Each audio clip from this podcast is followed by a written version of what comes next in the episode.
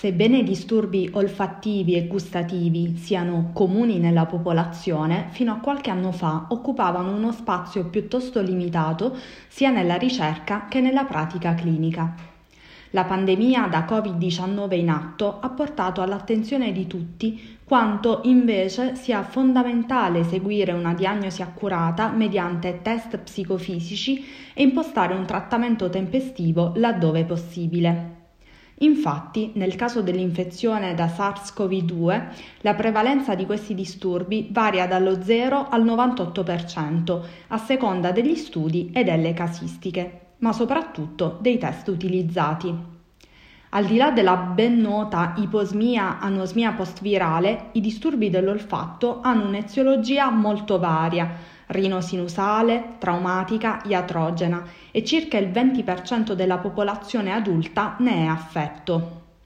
Sebbene i disturbi dell'olfatto, a differenza di quelli dell'udito possano essere vissuti in maniera spesso privata dai pazienti, la qualità della vita è spesso significativamente inficiata.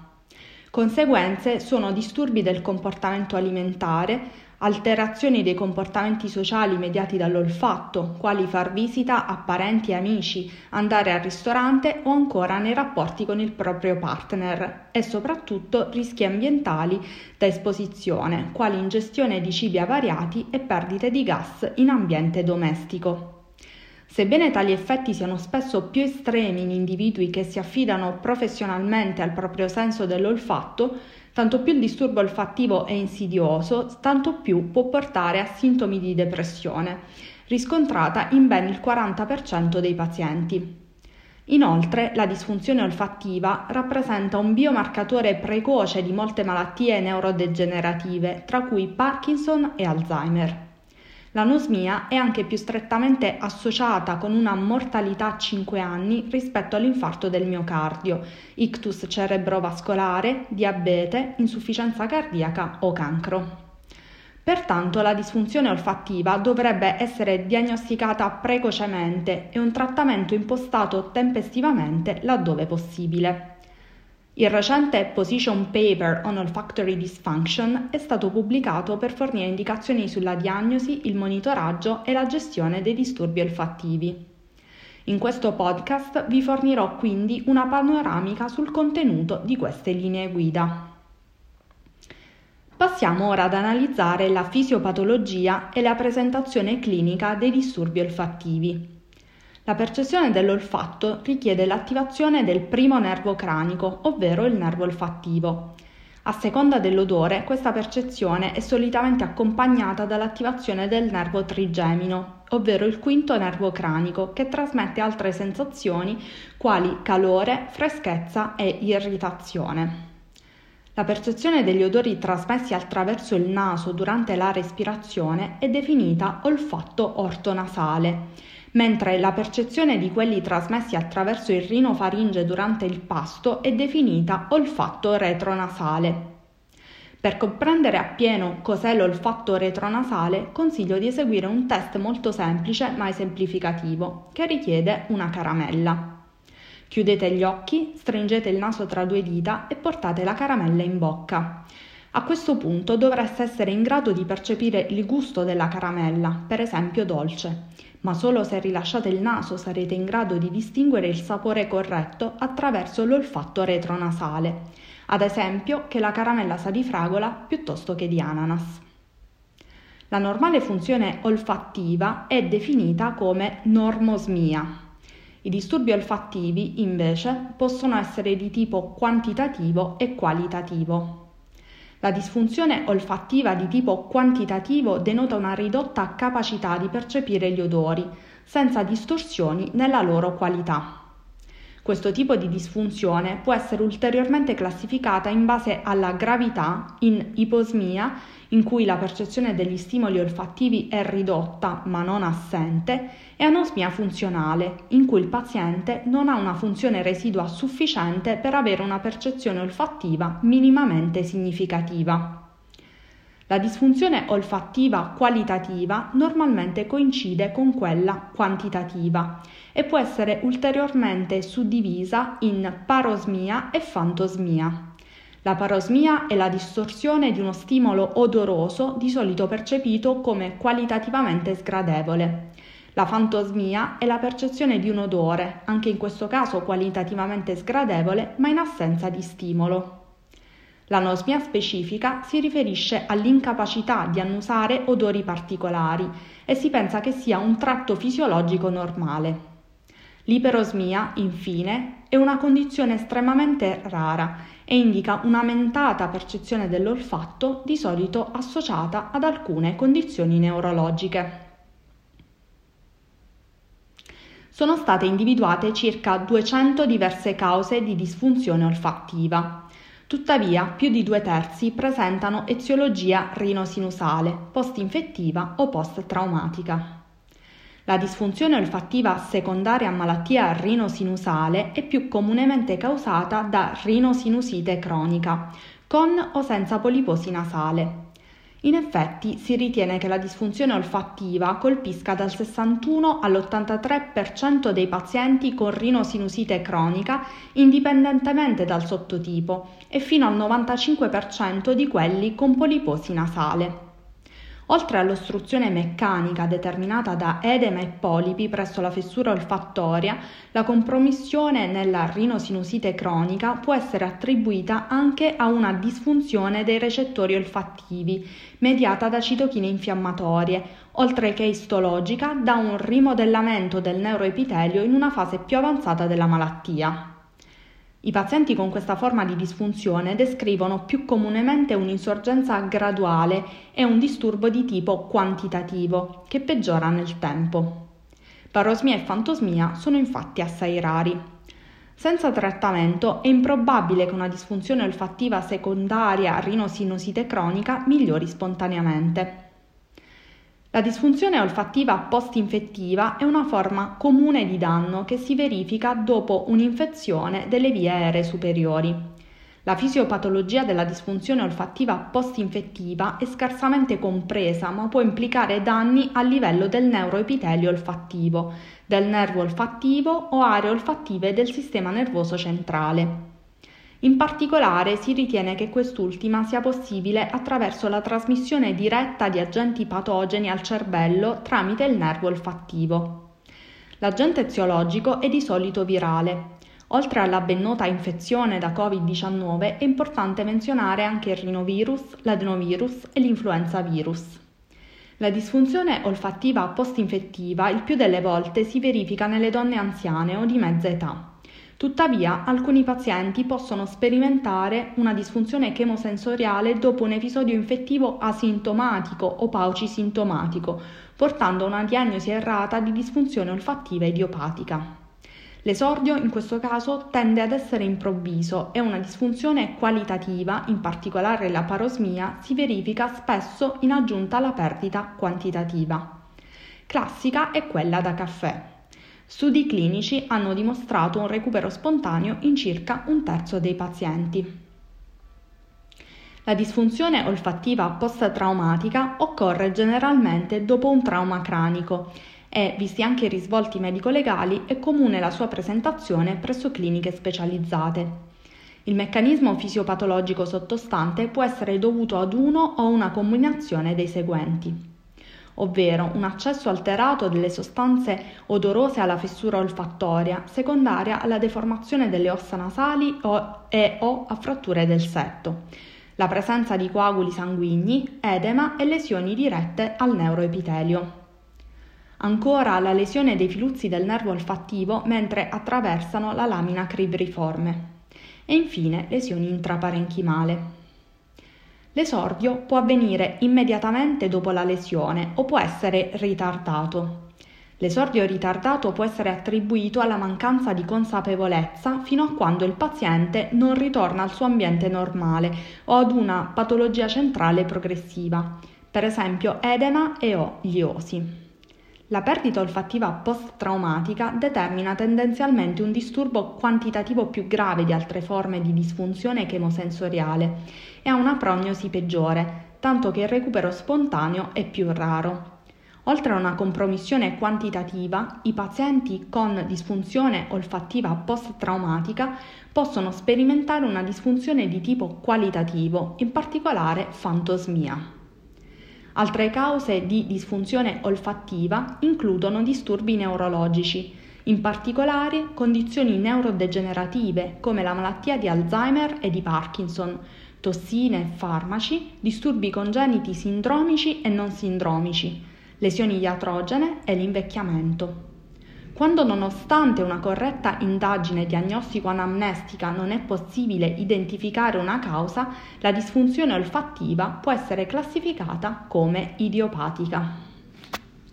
Il percorso diagnostico delle patologie olfattive deve includere la valutazione clinica dei pazienti con un'anamnesi dettagliata e un esame obiettivo accurato.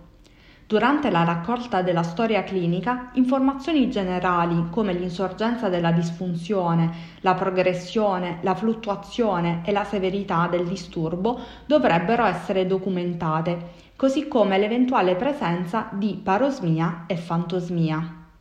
Anche gli eventi precipitanti e i sintomi associati dovrebbero essere registrati. Negli anziani è importante considerare anche la possibilità della neurodegenerazione e dovrebbero essere poste domande che valutino questi aspetti. Nell'anamnesi è inoltre importante indagare anche l'utilizzo di farmaci e l'attività lavorativa svolta, che include l'eventuale esposizione a sostanze. L'esame dovrebbe includere la videofibrorinoscopia, perché rispetto alla sola rinoscopia anteriore consente di ispezionare la fessura olfattoria. Oltre all'endoscopia generale, dovrebbero essere valutate anomalie anatomiche strutturali, come deviazione settale, segni di rinosinosite acuta o cronica mediante l'utilizzo di score validati, come quello proposto da Land e Kennedy. La visibilità e la pervietà della fessura olfattoria dovrebbero essere annotate, così come qualsiasi anomalia di quest'area, incluse secrezioni, polipi, edema, presenza di croste e cicatrici, possibilmente con un sistema validato come l'Olfactory Cleft Endoscopy Scale. La presenza di neoformazioni dovrebbe richiedere un esame completo della testa e del collo e ulteriori indagini se appropriate. L'impiego del decongestionante nasale può aiutare l'esame endoscopico, Tuttavia, gli anestetici topici dovrebbero essere evitati fino all'esecuzione del test olfattivo perché il loro utilizzo può causare un deterioramento funzionale temporaneo. Quando si sospetta una disfunzione olfattiva su base neurologica, deve essere eseguito un esame neurologico completo e il paziente deve essere inviato allo specialista appropriato. Il metodo con cui viene testata la funzione olfattiva è di fondamentale importanza per una diagnosi e un monitoraggio accurati del disturbo. In generale, i test olfattivi possono essere suddivisi in quattro categorie. Valutazione soggettiva, test olfattometrici psicofisici, imaging ed elettrofisiologia. La valutazione soggettiva della funzione olfattiva è necessaria per determinare gli effetti del disturbo sui pazienti. Questa valutazione può essere eseguita utilizzando scale analogiche visive o questionari di tipo Likert o come parte di una valutazione più ampia centrata sul paziente. Sebbene questionari come il ben noto SNOT22 includano domande specifiche sull'olfatto e sul gusto, sono meno in grado di distinguere tra normosmia, iposmia o anosmia rispetto ad altri questionari che indagano nello specifico la funzione olfattiva, come il QOD, ovvero il Questionnaire of Olfactory Disorders. Altre scale di valutazione come il Rhinosinusitis Disability Index sono state validate nei pazienti con rinosinusite cronica, impedendone l'uso in pazienti con disfunzione olfattiva post-infettiva, per esempio. Se un questionario validato non è des- disponibile per la corte di pazienti in questione, un'altra forma riconosciuta di valutazione quantitativa come una scala analogica visiva può essere utilizzata. I risultati riferiti dal paziente possono essere utilizzati in senso longitudinale per valutare la funzione olfattiva nel tempo e determinare gli effetti del trattamento.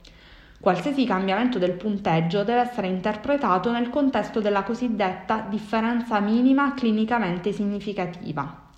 La differenza minima clinicamente significativa è il più piccolo cambiamento in un risultato che da ritenere importante per il paziente o per la sua gestione. Per il questionario dei disturbi olfattivi, la differenza minima clinicamente significativa è pari a 5.2 punti. Sebbene la valutazione soggettiva resti uno step importante del percorso diagnostico olfattivo, studi hanno dimostrato scarsi livelli di correlazione tra i punteggi di quest'ultima e quelli dei test psicofisici, sia in partecipanti sani che nei pazienti. Secondo tali studi, la pervietà nasale è spesso confusa con la funzione olfattiva e una disfunzione con insorgenza graduale può passare inosservata. Per riassumere, le raccomandazioni in merito alla valutazione soggettiva sono le seguenti. La valutazione soggettiva dovrebbe essere eseguita mediante questionari validati. Qualora non disponibili, dovrebbero essere utilizzate scale analogiche visive. La valutazione soggettiva non dovrebbe essere eseguita in maniera isolata, ma in combinazione con i test psicofisici. Passiamo ora ad analizzare la valutazione olfattiva psicofisica. Così come l'esame audiometrico, la valutazione olfattiva psicofisica richiede la presentazione di uno stimolo olfattivo e l'esito del test dipende dalla risposta del partecipante. Questi test richiedono pertanto che i pazienti partecipino attivamente alla prova e collaborino con il professionista sanitario. Esistono diversi test che valutano l'olfatto ortonasale e retronasale, oltre che il gusto. In particolare, attualmente sono disponibili diversi test psicofisici per la valutazione dell'olfatto ortonasale, sia per uso clinico che di ricerca. Più comunemente questi test comprendono prove di soglia, discriminazione e identificazione o una combinazione di queste ultime.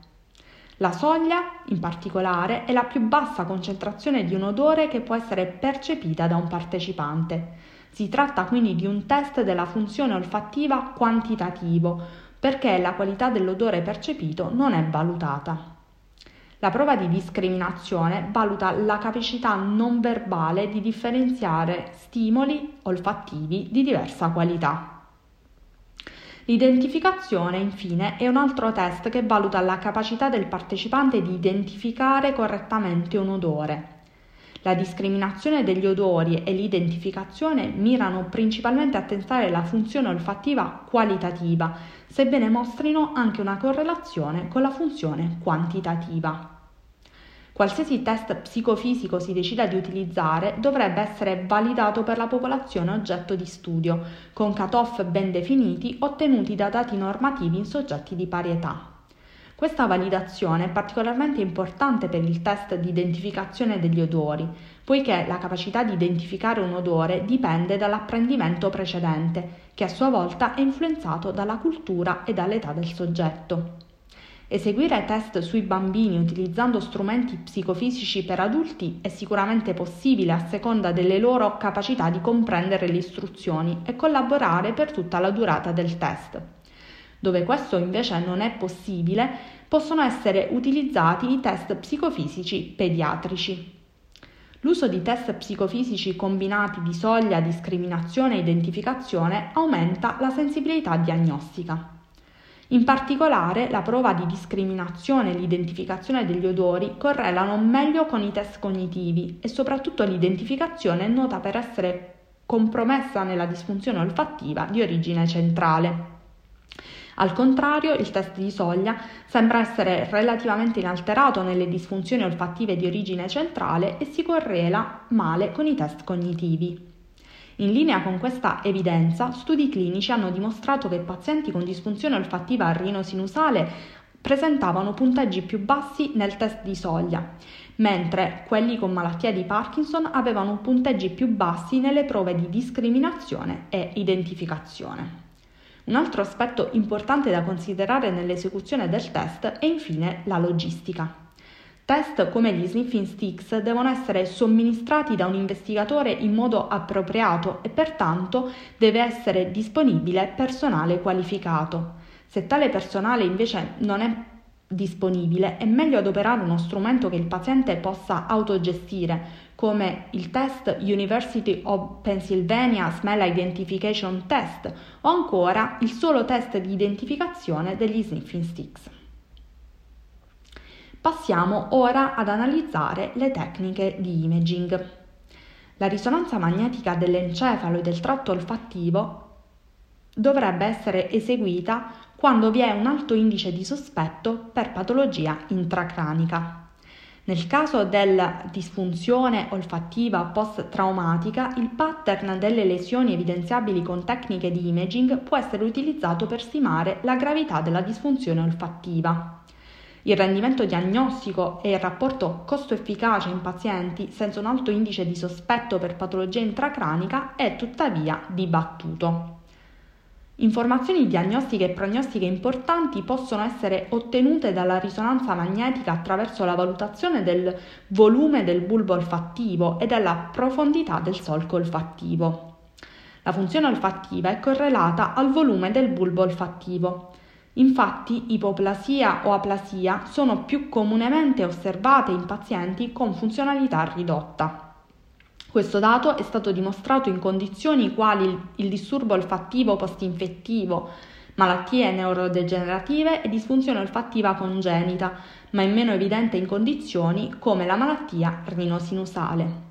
Anche la profondità del solco olfattivo è stata correlata alla funzione olfattiva.